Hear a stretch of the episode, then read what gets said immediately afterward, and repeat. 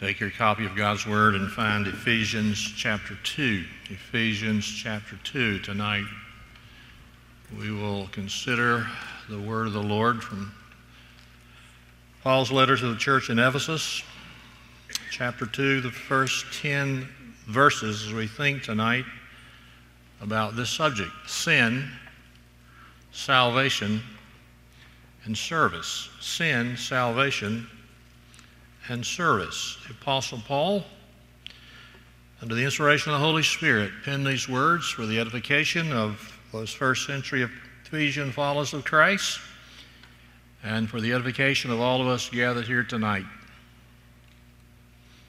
As for you, you were dead in your transgressions and sins, in which you used to live when you followed the ways of this world and of the ruler of the kingdom of the air, the Spirit who is now at work in those who are disobedient. Most of us also lived among them at one time, gratifying the cravings of our sinful nature and following its evil, excuse me, and following its desires and thoughts. Like the rest, we were by nature objects of wrath. But because of his great love for us, God, who is rich in mercy, made us alive with Christ even when we were dead in transgressions. It is by grace you have been saved. And God raised us up with Christ and seated us with him in the heavenly realms in Christ Jesus in order that in the coming ages he might show the incomparable riches of his grace expressed in his kindness to us in Christ Jesus. For it is by grace you have been saved through faith, and this not from yourselves. It is the gift of God, not by works, so that no one can boast. For we are God's workmanship, created in Christ Jesus to do good works, which God prepared in advance for us to do. So we think tonight about sin, salvation, and service. I want, to consider, I want you to consider with me, first of all, in verses 1 through 3, the matter of sin, which is our past state by nature. The Apostle Paul is writing to the church in Ephesus. He's writing to believers, those who profess their faith in Jesus, and uh, who obviously follow him in the waters of believers' baptism. They were a part of this church that the Apostle Paul established. You can read about it in the book of Acts. And he's reflecting in the past. He's saying to those Ephesian Christians, This is who you were before you came to faith in Christ. You were a sinner, it was your past state. And you were a sinner by nature. Uh, we're not a sinner because we sin, we sin because we're a sinner. A sinner is just being true to his or her Adamic, sinful, fleshly nature. Now, in these first three verses, Paul uses, uh, Paul describes the status or the state of a believer uh, before he or she came to faith in Christ. And this is the description of every one of you who are in Christ before you came to Christ. And for those in this room tonight who've not yet embraced Jesus as your Lord and Savior, this is what God says about you. It's not a pretty picture. First of all, I want you to see in verse 1 our, in our past state by nature, we were dead spiritually dead. Verse 1 As for you, you Ephesians, you were, past tense, dead in your transgressions and sins. Now, what a dead person needs is not forgiveness, what a dead person needs is life. Uh, in this case, death is not the separation of the, of the spirit from the body, which we think of as physical death. This is spiritual death. It is the separation of the soul from, the, from, from, from God. And we are dead in our spirit apart from the Lord Jesus Christ. Eternal life is not just living forever and ever, it's knowing God. In his high priestly prayer recorded for us in John's Gospel, chapter 17, Jesus said, And this is eternal life, that they may know you, the one true God, and Jesus Christ, whom you have sent. So, eternal life is a relationship with Jesus. It's knowing the Lord Jesus Christ. And a man or a woman who does not have a saving relationship with Jesus is D E A D, dead, spiritually. Now, you may be the president of the, the Junior League or the Chamber of Commerce. You may be some society leader, or you may be a derelict sleeping on the streets. But if you don't know Jesus, you are dead. The Bible is quite clear about that. Many years ago, I, I, I read in the Sunday paper about an old farmer who died. He was in his, like, I don't know, maybe 80 something years old. He'd lived his whole life and they say, the article said, all, the only thing he ever wore was overalls and a work shirt. But when they took the, the corpse to the funeral home, they put him in one of those funeral home suits. I don't know this to be true, but I'm told they don't have a back in them because you don't need the back. All you see is the front. Somebody confirm that for me sometime. Well, his wife and children were so impressed with how good he looked with a suit a white shirt and a necktie on. They asked the undertaker if they could prop him up and make a picture of him to remember him by. Now, fact of the matter is, he's still physically dead. And uh, if you don't know Jesus, you are spiritually dead. I was dead before I came to know Christ. You know Christ, you were dead before you came to know Christ. There it is, verse 1. You were dead in your transgressions and sins. Number two, this is our state by nature before we know Christ. Number two, look in verse 2 devilish.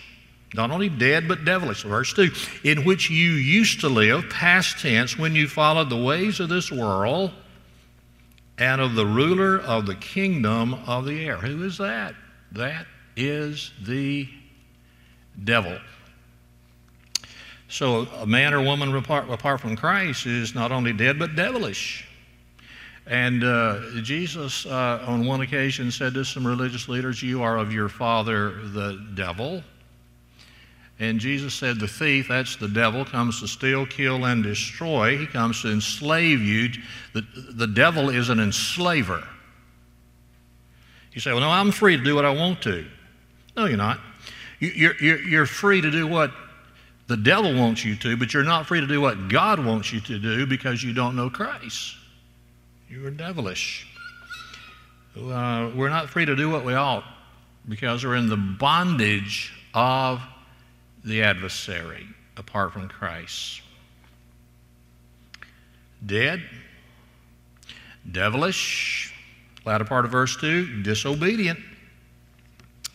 Look again in, the, in verse 2. Uh, the spirit who is now at work, that's the evil spirit, that's the devil, who is now at work in those who are disobedient. That's where uh, that's where death comes in. You remember when uh, God made the first man and the first woman, Adam and Eve, and placed them in the garden, and He said, You're free to eat of the fruit of any tree in this garden except this one tree, this tree of the knowledge of good and evil, and in the day in which you eat of it, you will surely die. They took of the forbidden fruit. They died immediately in their spirit, progressively in their soul, and ultimately in their body. But they, di- they died. The beginning of death comes with disobedience. And so this characterizes all of mankind apart from Jesus Christ. Disobedient, devilish, dead. Number four, depraved. Look in verse 3. All of us lived among them at one time, gratifying the cravings of our sinful nature. We're all depraved apart from Christ. Now, I'm not trying to be offensive, I'm just trying to be descriptive of what the Bible teaches. Uh, to talk about the depravity of the human race is not to say that we're as bad as we could be. I expect uh, during his preschool years, Adolf Hitler had a few good deeds. His mama was probably proud of him. But we all have a, a depraved nature. We have a, we have a fallen nature. We have a, a nature at enmity with God.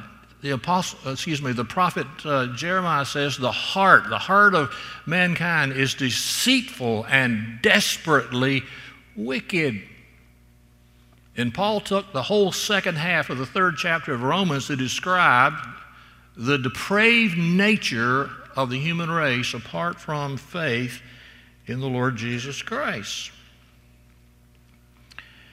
Almost 100 years ago, maybe more like 90 years ago now, Whittaker Chambers was a very famous writer, and he was a very famous uh, communist, part of the Communist Party.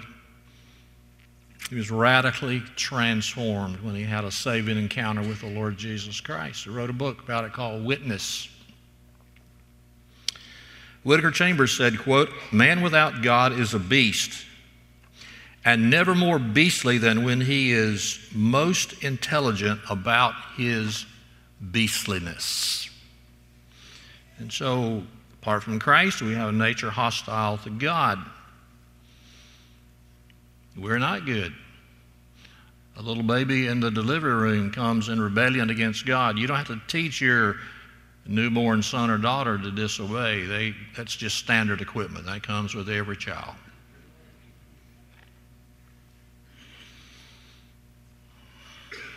Here, here's the issue the heart of the problem is the problem of the human heart. Now, I've been saying that to you all for decades, but it's true. The heart of the problem is the problem of the human heart. So we're, apart from Christ, dead, devilish, disobedient, depraved. Now look in the last part of verse 3 doomed. Absolutely, eternally doomed. Verse 3. All of us lived among them at one time, gratifying the cravings of our sinful nature and following its desires and thoughts. Now, look at this next sentence. Like the rest, we were by nature objects of wrath. If you're apart from Christ, you're, you're doomed unless you repent and believe. You are, you are even now the object of the wrath of God. The Lord Jesus said, uh, he who believes is not condemned. But he who does not believe is condemned already because he has not believed in the name of the Son of God. It's not that you choose against God. You, you're already under the, the judgment of God, the wrath of God, unless you repent. And the fact that you still are sitting up and drawing breath and you're still among the land of the living is just simply an expression of God's mercy. What did uh, the Apostle Peter write? 2 Peter chapter 3. God is not willing that any should perish, but that all should come to repentance. Every time you hear the gospel message, it's one more offer of God's saving grace, God's mercy to you. Apart from Christ, when you get the judgment of God, you are only getting what you deserve. You say, I'm not that bad. Well, then you don't understand the holiness of God. Because when you, when you understand the holiness of God and when you see our thrice holy God in all of his glory, then you will see yourself as Isaiah saw himself, and you will say what Isaiah said Woe is me! I'm undone. I'm, an, I'm a man of unclean lips. It's not a pretty picture that Paul paints here in Ephesians chapter 2, verses 1 through 3 dead, devilish, disobedient, depraved, and doomed.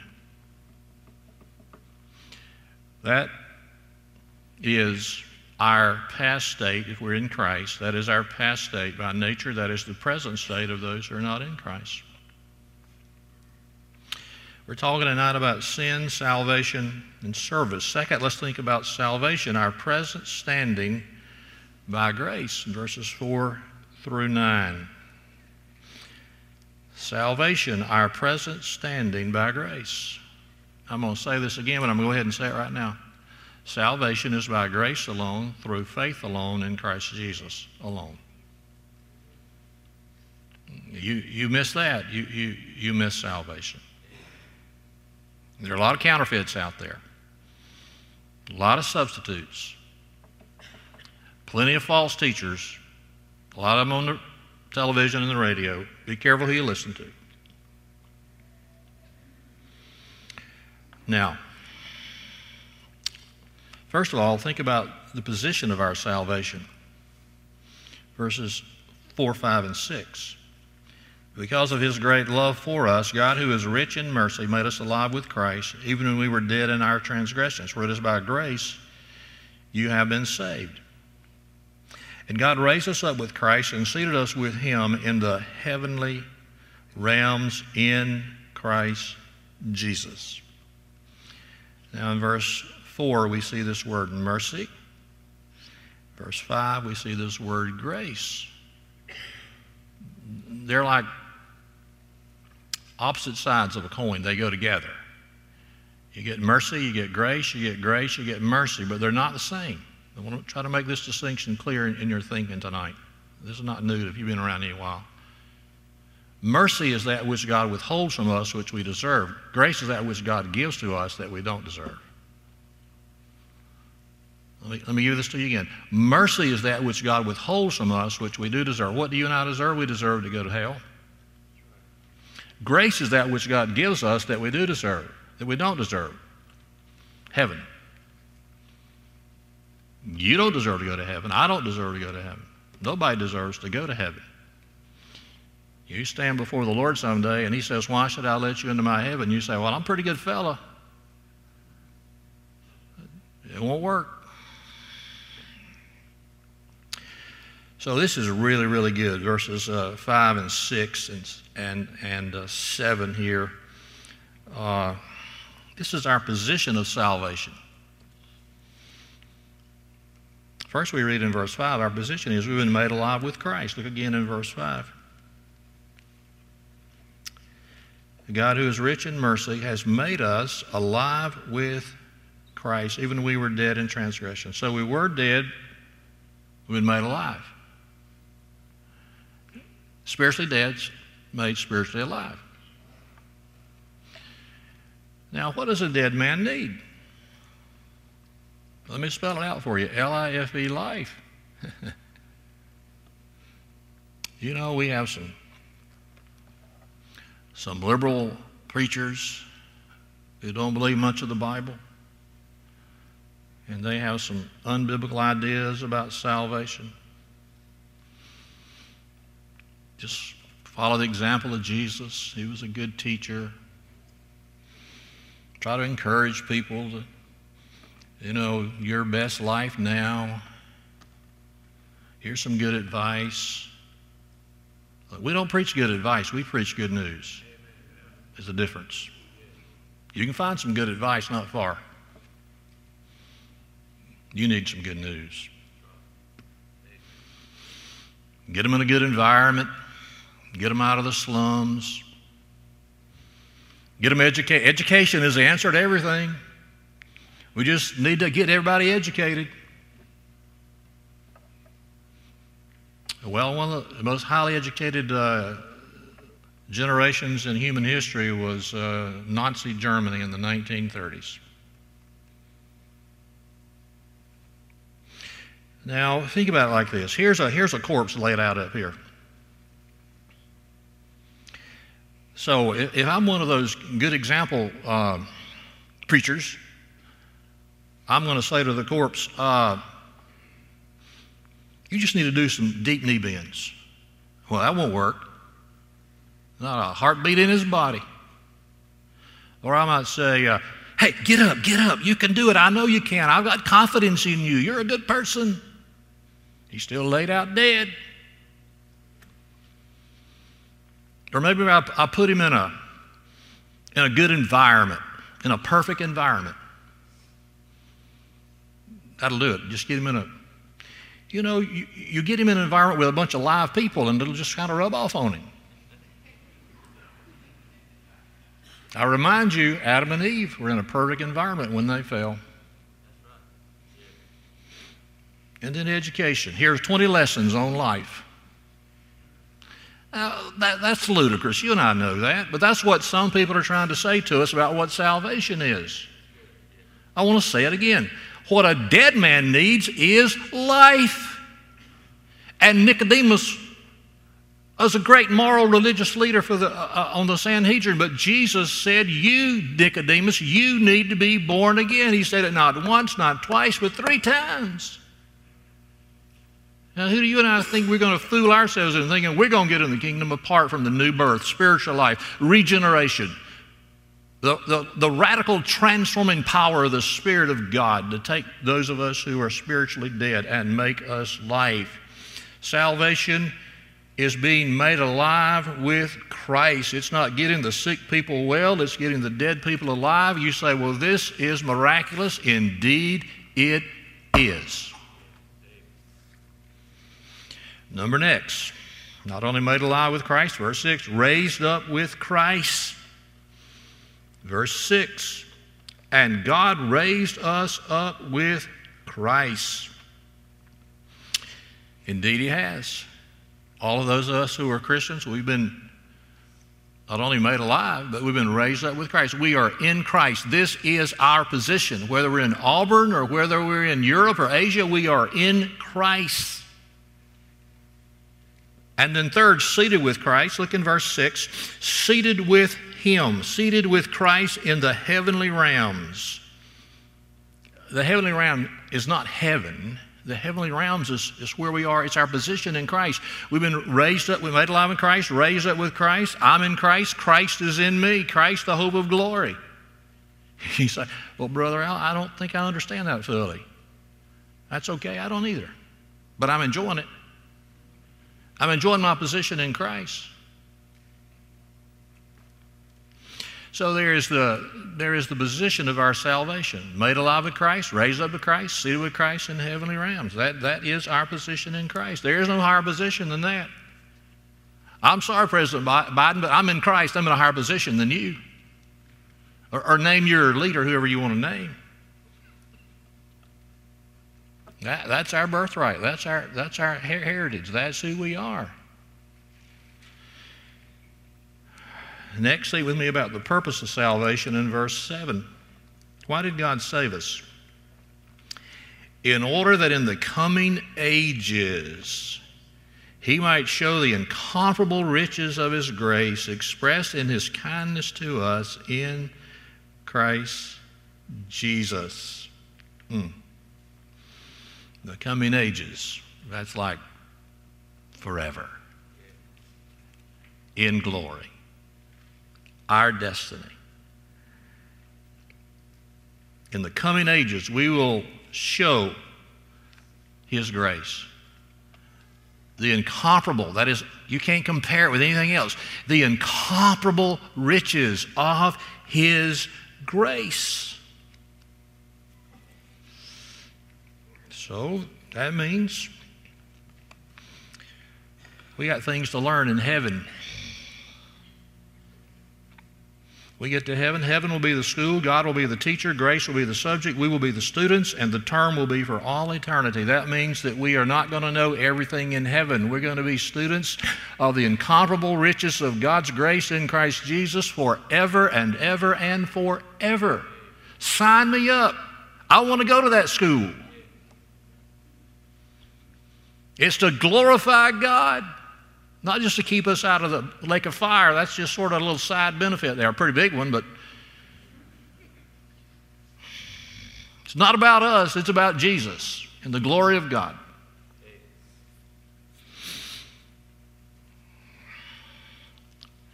Then the procedure of salvation, verses 8 and 9. This is one of the great statements in all the Bible. For it is by grace you have been saved through faith. It's not from yourselves, it is the gift of God, not by works, so that no one can boast. So here's the procedure. Here, what it is grace, by grace, through faith. That's what salvation is. That's the procedure. By grace, through faith. Here's what it is not not by works. It is by, it is through, it is to. Salvation is the gift of God. The Apostle Paul said that to the, uh, to the Romans. The wages of sin is death, he said, but the gift of God is eternal life through Christ Jesus our Lord. Salvation is not a reward for the righteous. Salvation is uh, it's a gift for the guilty. Salvation is not merit for mankind. Salvation is the mercy of God. Salvation is not spelled D O do, but D O N E done. When Jesus was on the cross, he cried out, It is finished. He was announcing for all of humanity that the sin debt that you and I could never, ever pay had been paid by Jesus on the cross with his shed blood. It was finished. There's nothing else to do that we can uh, seek to do in order to be reconciled and made right with God. And yet, a lot of folks are confused about this. We have a lot of cultural Christianity in this part of the United States. And you have so many counterfeit ways that people think about what it, how to be reconciled with God Uh, church membership. Look, I believe in church membership. I've given my entire adult life to the church of the Lord Jesus Christ. Baptism. I just get baptized, get my sins washed away. Look, you can be baptized in the Atlantic Ocean, the Pacific Ocean, the Indian Ocean, or to quote Andy Griffith, Old Man Kelsey's Pond. So that every fish in the pond knows you by first name. That's not salvation. Some folks say, well, I just live a good, clean, moral life. I pay my taxes. I don't cheat anybody. I'm a good neighbor. I help people out in need. Good. We need more of that. That's not salvation. If you think that's salvation, you have underestimated the exceeding sinfulness of your wicked, devilish, depraved, disobedient heart. May I suggest tonight that the worst form of badness is human goodness that becomes a substitute for the new birth. If you want to be saved, there's only one way. You must trust Jesus. There's no other name under heaven given among men by which we must be saved. None. And uh, faith is putting our trust, our weight upon Him, upon His finished substitutionary work on Calvary's cross. It's not just believing about, it's not even believing Jesus uh, is the Son of God, or believing that Jesus was born of a virgin, or believing in the resurrection of the Lord Jesus Christ. James said the devil believes all, all of this. It's not, it's not intellectual assent, it's putting your weight on him. You can say about a famous surgeon, I really believe he's a great surgeon, but you don't really believe that unless you're willing to go on the operating table and have him put you to sleep and have him work on you. I, I, I believe in this, this pilot. I believe he could fly this big jumbo jet and fly me from here to Europe. But you don't really believe in him unless you board the plane and let him take off with you sitting in a seat somewhere. That's what faith is. You, you are casting yourself totally upon the mercy and grace of God. Look at these verses again, verses 8 and 9. For it is by grace you have been saved, through faith. This is not from yourselves, it is the gift of God. It is not by works, because by works you would boast. It's not by works, so no one can boast. All your good deeds, whatever they may be, are insufficient to gain you right standing with God If you could uh, earn your salvation, you'd boast, Look at me, look at me, I made myself right with God. If you could earn your own salvation, the death of Christ was unnecessary. If you could earn your own salvation, what God the Father put upon God the Son on Calvary's cross is absolutely unspeakably cruel. But it wasn't cruel because it is the only way by which we can be reconciled to God. If you could save yourself, then you would be your own Savior, and then you would worship yourself, and then that would be idolatry. You say, well, how about faith in Jesus plus my good works? That doesn't work either because then you have two Saviors. Then you're schizophrenic. Don't miss this.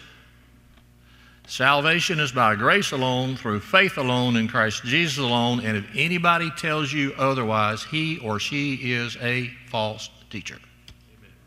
Period. Sin, salvation.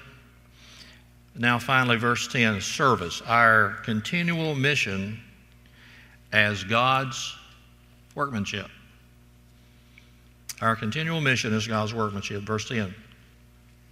For we are God's workmanship, created in Christ Jesus to do good works which God prepared in advance for us to do.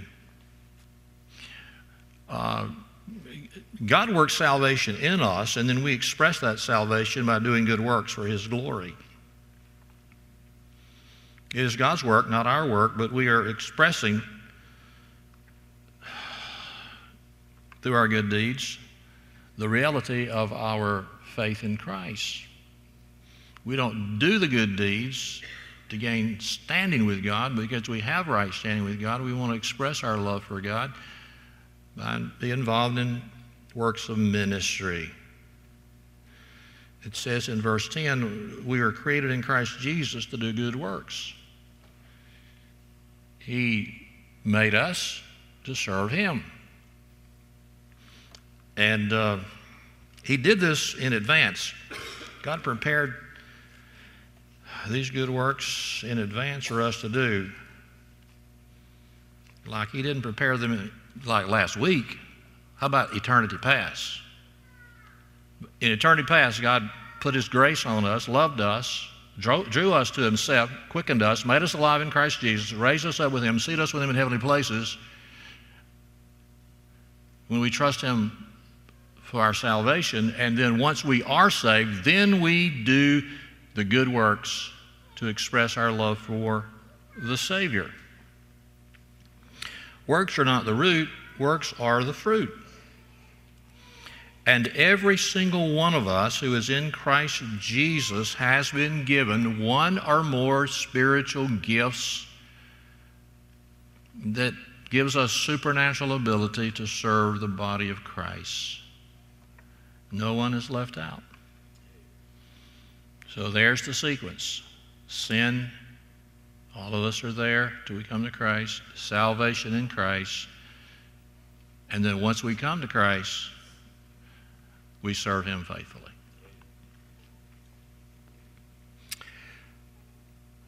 Now, most of us in this room know Jesus. But I'm persuaded in an assembly of this many people, there's probably several who've never yet put their faith and trust in Jesus. But you can tonight. And as we do, whenever we gather in this room on Sunday morning or Sunday evening, we proclaim the gospel. We invite sinners to repent and believe and be saved. And you can be saved tonight if you will repent and believe. Jesus will not cast you away if you come to Him. So, as our musicians come to prepare to lead us to sing our closing song, the invitation is for you to trust Christ. A pastor will be here and here and here and here to help you know Christ. We stand together and sing.